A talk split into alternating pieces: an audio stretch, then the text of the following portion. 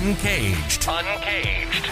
A show celebrating thought leadership from today's top business leaders. The program provides a voice to amazing executives from around the globe who are shaping the world of business today and mapping the path to the world of commerce tomorrow.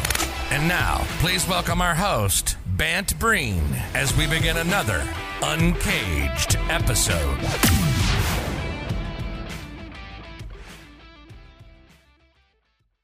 Today we're speaking with James Cannings. Hey, James. Hey, Ben. Great to be here. It's great to have you on the show, James. James is the Chief Sustainability Officer at MSQ. Um, he's working with clients on lower carbon digital platforms and developing those platforms. And we'll talk also about MSQ and all of the things that that organization is doing to be a carbon negative organization and helping other companies with their own low carbon business initiatives. But before we get there, James, tell us a little bit about your career. I will do that as briefly as I can. My my CV is is is pretty short. I've had I've had one job, um, and it's nothing to do with sustainability really. I, I founded uh, an agency called MMT Digital uh, with my buddy Ben, uh, Ben Rudman, who I've known since I was six weeks old. We grew up together. And when we came out of university in 1999, um, I'm a computer scientist, Ben was a business guy. And we, we founded what kind of became a fairly technical uh, digital agency. Um, and you know through that you know lots of different role, roles you know technical and agile delivery and you know just all the kind of commercial stuff that goes with growing an agency. And then very long story short but at around about our 20th anniversary just to kind of explain how i got from that to chief sustainability officer um, so around about 2018 2019 um, was our 20th anniversary. And i think like lots of people um, you know ben and i were growing a business but we were having conversations around well you know there's got to be more to life than you know how big can we grow the business and you know measure our success by you know revenue and ebitda. And um, and so i said look i'll go and measure our carbon footprint you know and i'll go and um, create a path to carbon neutrality. Net zero wasn't even a term back then, but people might remember there were lots of companies and still are sort of saying, "Oh, we're going to get to carbon neutral in five years' time or some other time frame." And I honestly thought I was going to spend an afternoon uh, in Google and going, you know, banging in some numbers. And, and it really that was the start of a journey that I'm I'm still on, you know, three four years later, uh, when I realized just how hard, particularly for SMEs, it is. You know, it's a minefield of terminology, scope one, two, three, the 15 categories of scope three, the calculators are all over the place. Um, you know, people running SMEs aren't going to read 200 page PDF documents on the greenhouse gas protocol. Um, and, and, then you've got to learn about the offset markets and the difference between that and permanent carbon capture and tree planting. And it's just overwhelming. But luckily, I, you know, I just kind of persevered and developed my own tools and knowledge. And then um, carved out an, a niche really within our parent company. So MSQ bought uh, my agency um, a few years ago, and you know, I don't think my job existed in, in a company our size 10 years ago. MSQ's a thousand people, but that's relatively small to have a chief sustainability officer. Um, but yeah, so, just kind of so, from so, that. So let's out. talk a little bit about that. I mean, MSQ is a relatively young firm. It's really one of the more innovative marketing agencies now in the world, uh, delivering solutions really uh, truly integrated, broad-based marketing communications and business business solutions. Tell me a little bit about how the chief sustainability officer got shaped and, and the types of stuff you, you're working on initially there's kind of two pillars to what i'm working on and it really came out of the first one. And, and the first was like all companies you know we you know it became increasingly aware that the having a path to net zero and understanding what that means was becoming more and more important. You know sustainability in the broadest sense was always important but with a as a people business you know i think a lot of agencies are relatively mature in terms of diversity and inclusion and ethics and so you know all of that sort of stuff. But the environmental sustainability sustainability piece, you know, like lots of SMEs, again, we were kind of lagging behind. And because I'd done this work at MMT, at that point, MMT was a carbon negative organization. We'd measured our footprint, we'd done a lot of avoidance offsetting, and we were starting to put some good reduction strategies in place. It was relatively easy to sort of pick that up and roll it out across the MSQ agencies. You know, that that was a quick win. How can we go carbon negative? How can we start to reduce our carbon footprint and you know, put our net zero targets in? And that was kind of pillar one you know keeping our house in order really. There's and there's a lot that goes into that you know the, to be carbon negative to have a net zero strategy um, formal science-based targets um, we've got you know, the million tree pledge lots of good things that we can do. And that adds huge value of course you know more and more to get through procurement to get through the door to supply big companies. You know there's there's this kind of commercial win-win with what i do that perhaps didn't exist 10 years ago which is why my job does exist um, that that in itself has huge value but then the, the other pillar and the other focus for my work is um, of course around well what is our customer proposition or how do we layer environmental sustainability into our customer yeah. proposition? And I, am really interested in that james because you come from a digital background. So uh, how are you bringing those two worlds together uh, well, I mean, that's that's a great question. I mean, you know, across the, the sort of 10 or so agencies in MSQ, um, you know, we, we cover a broad range of services for, a, a, I guess, for a CM, CMO primarily, um, MMT perhaps more towards the CIO. So that is digital tech, websites, apps, but it's off, it's offline marketing as well. It's advertising, you know, media, kind of everything and my my role is essentially to help position MSQ as global leaders in environmentally sustainable marketing, like w- w- whatever that means. And what what we're doing essentially across each of those MSQ agencies is looking at what that means in the context of what that agency delivers. So for MMT, that's how can we build and why should we build you know lower carbon websites and apps um, for you know for other agencies it's how can we think about designing more environmentally sustainable packaging um, for others it's you know how can we you know look at low carbon film shoots and mitigate that and, and reduce the digital footprint of those streaming adverts. So it's really just kind of you know applying some of what i've learned in terms of how you measure some of these things um, into the sort of specific and existing proposition that these that the agencies have and then just putting that different lens on it. But i think the two pillars go hand in hand. We can't do that or, or, talk to our clients about it from a position of authority, regardless of the impact that might have, if, if we haven't got our own house in order. So the, the yeah. two strategies are, are, really important.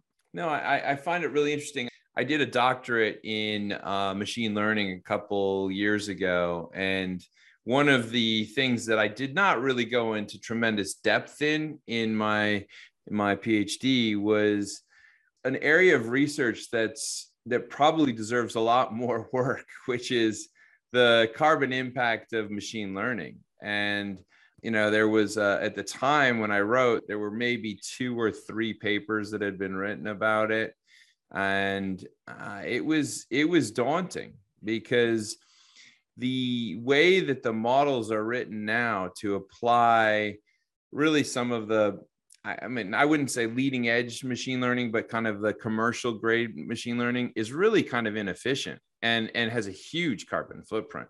So there there definitely is a challenge there that we have to kind of wrestle with uh, massively. Uh, we could probably spin off into my my degree actually was originally in computer science and cybernetics, so we could probably uh, spin off for far too long, kind of going into the, the depths of that. Um, but you know, absolutely. Look, I think there are some headline stats that that bounce around. Um, you know, the internet having a larger carbon footprint than the airline industry. Um, but it's nuanced in that. And whether you're talking about ai and machine learning or websites or you know or, or, technologies you know such as the zoom call that we're sat on right now i think you know it's a, it's a comparison that you can make but it's very different. And, and there's a few reasons for the differences. One is the profile of the footprint. So the airline industry is 30 or 40 million flights and the internet is is four and a half billion people who have access to it making trillions of, of interactions so, therefore, that profile makes it very different because uh, no single company, unlike an airline, is is potentially going to have a particularly big, meaningful impact on that. So we have to understand how we kind of drive systemic change.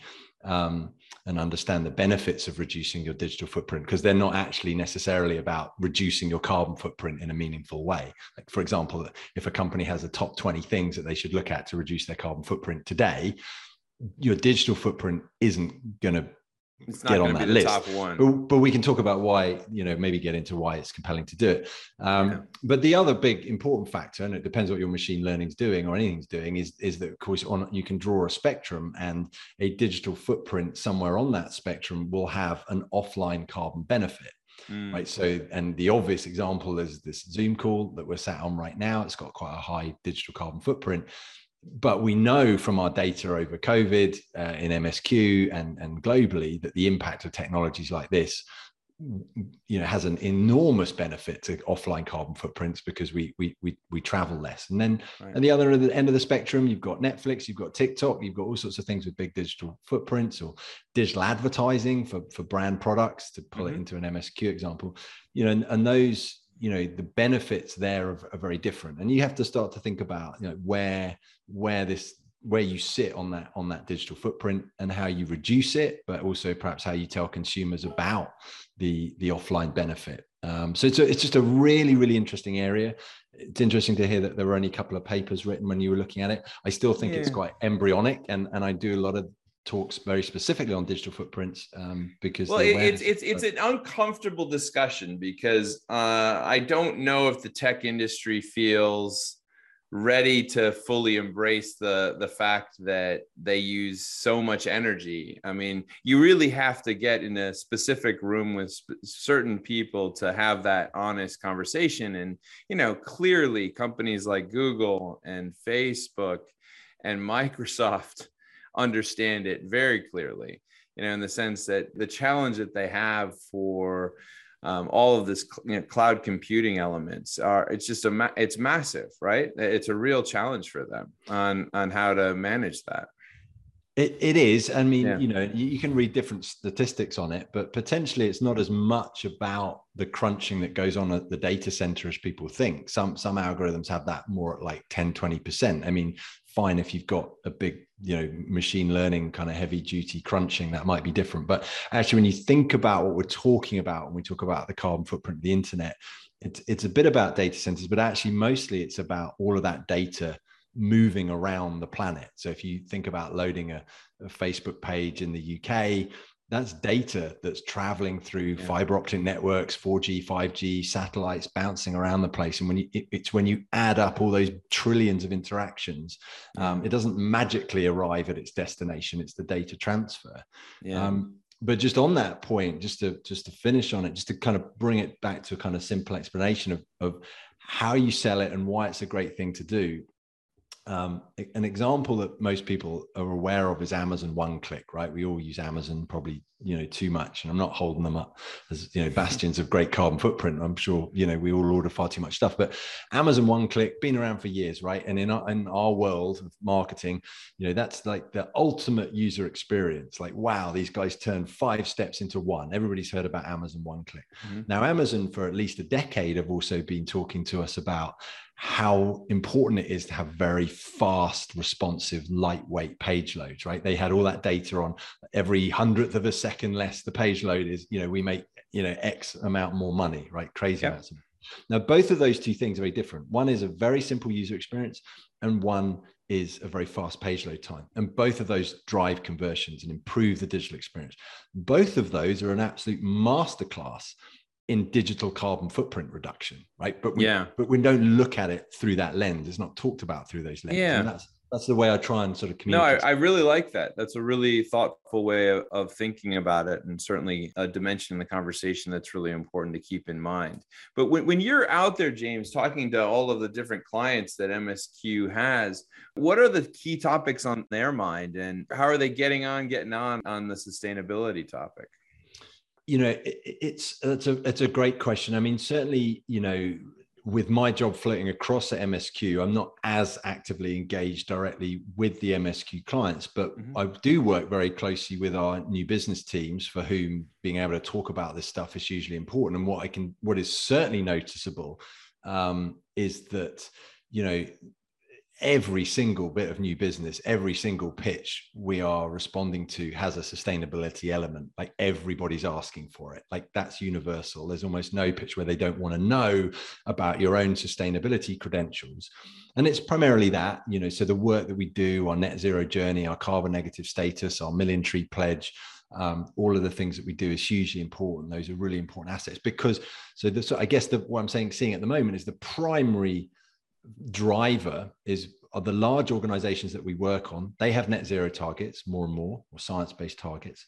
Um, and they know that includes their scope three so that includes their supply chain and they know they're not going to hit those targets unless they start to make sure that their suppliers go on that journey. And it's this that's lovely great. sort of cascade so, effect. so that, that's really interesting. So so it has become really a pillar of the procurement process the pitch process absolutely you know and i'd like to see it become even more kind of black and white pass fail you know if you don't have science based targets you, you can't work for us. It's not quite there yet it's 5% 10% um, I'd like, you know, I'd like to see that, you know, pushed on a bit more, but it's certainly a factor.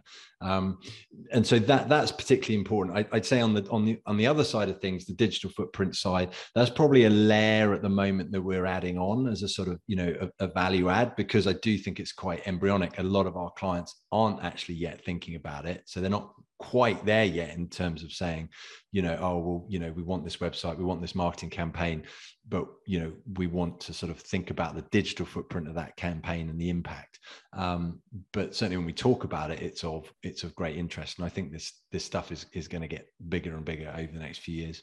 That's great. Well, let's change gears a little bit uh, and I don't want to dwell really in, the early phases of the pandemic, but I, I, am curious because, James, I love the way your brain works and how you're describing these things. What are some of the learnings that you, are taking away from this pandemic period that we can apply to some of the sustainability issues that we're looking at now?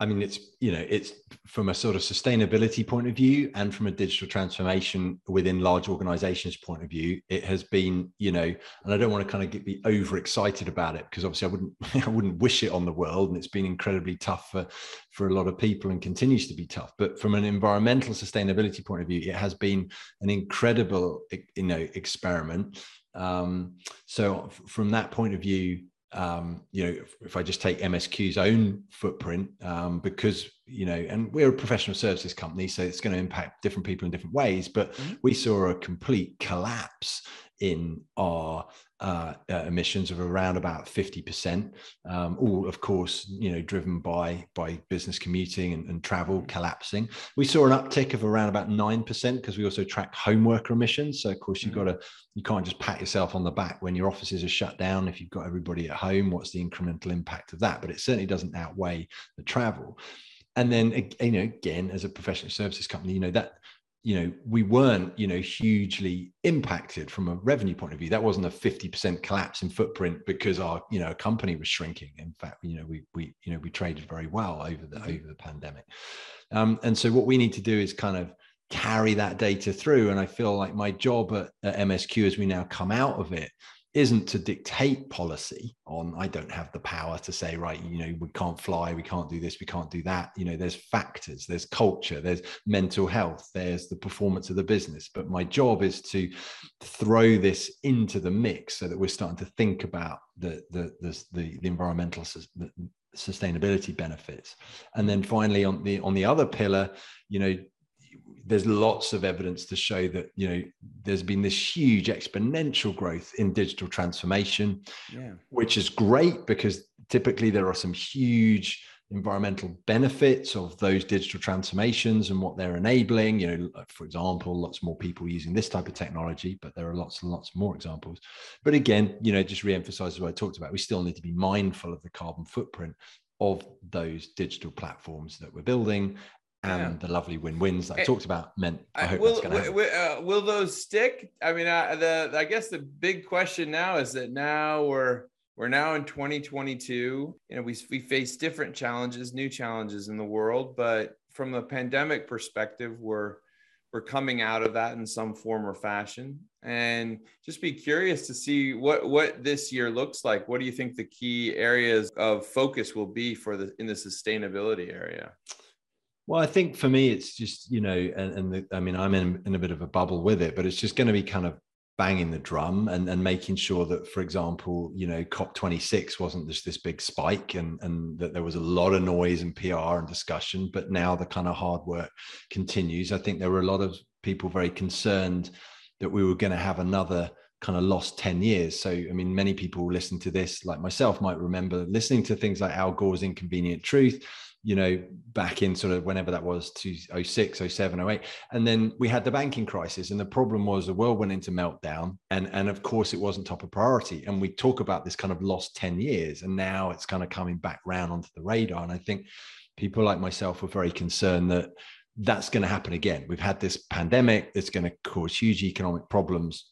And actually, so far, it feels like it's had the opposite effect. And I could be wrong here. This is anecdotal and in my bubble, but that it feels like it's brought people closer to humanity's sort of mortality and the fragility of our planet and the environment in which we exist. And so actually, it's put even more, you know, focus on it. Um, and I think there are these continue to be these huge the difference between now and 10 years ago like these the, there's huge money really in getting this right whether you're trying to create the world's first net zero aircraft or you know develop permanent carbon capture.